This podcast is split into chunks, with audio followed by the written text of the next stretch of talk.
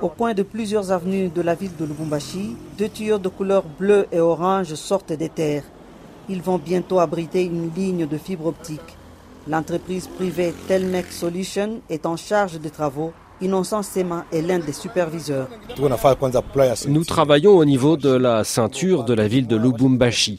À certains endroits, on a même déjà posé la fibre optique, comme dans la commune de Kenya au centre-ville. Certaines antennes sont même déjà connectées, mais les clients doivent encore patienter. Et comment faire pour y accéder? Daniel Balouza est un autre agent de l'entreprise Telmec Solution. Il y a une équipe chargée de la connexion. Le client paye et on connecte sa maison ou son entreprise. Ensuite, il aura une facture de consommation mensuelle, il aura un code. C'est une très bonne connexion. Une très bonne connexion pourrait augmenter le taux de pénétration d'Internet en RDC et participer au développement des activités économiques.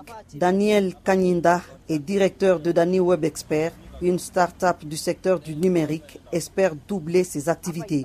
On peut bien offrir euh, des services dans le domaine de la santé, dans le domaine de l'éducation, dans le domaine de commerce, avec le e-commerce, etc.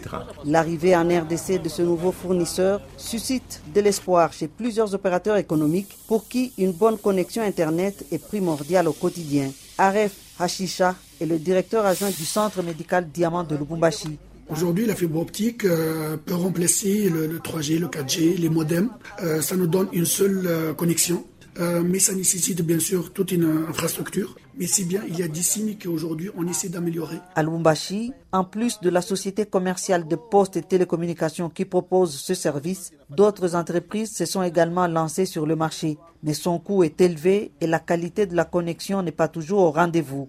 Fiston Mukendi est chargé de l'administration du Centre international de formation HCDIC. Pour avoir une bonne connexion Internet, il vous faut par mois plus ou moins 700 dollars. Quand nous devons utiliser la fibre optique, le prix d'installation est cher et aussi le coût mensuel qui n'est pas aussi moindre. La connexion de 80% des Congolais qui n'ont pas encore accès à la fibre optique devrait prendre du temps. Denise Mayo, Lubumbashi, RFI.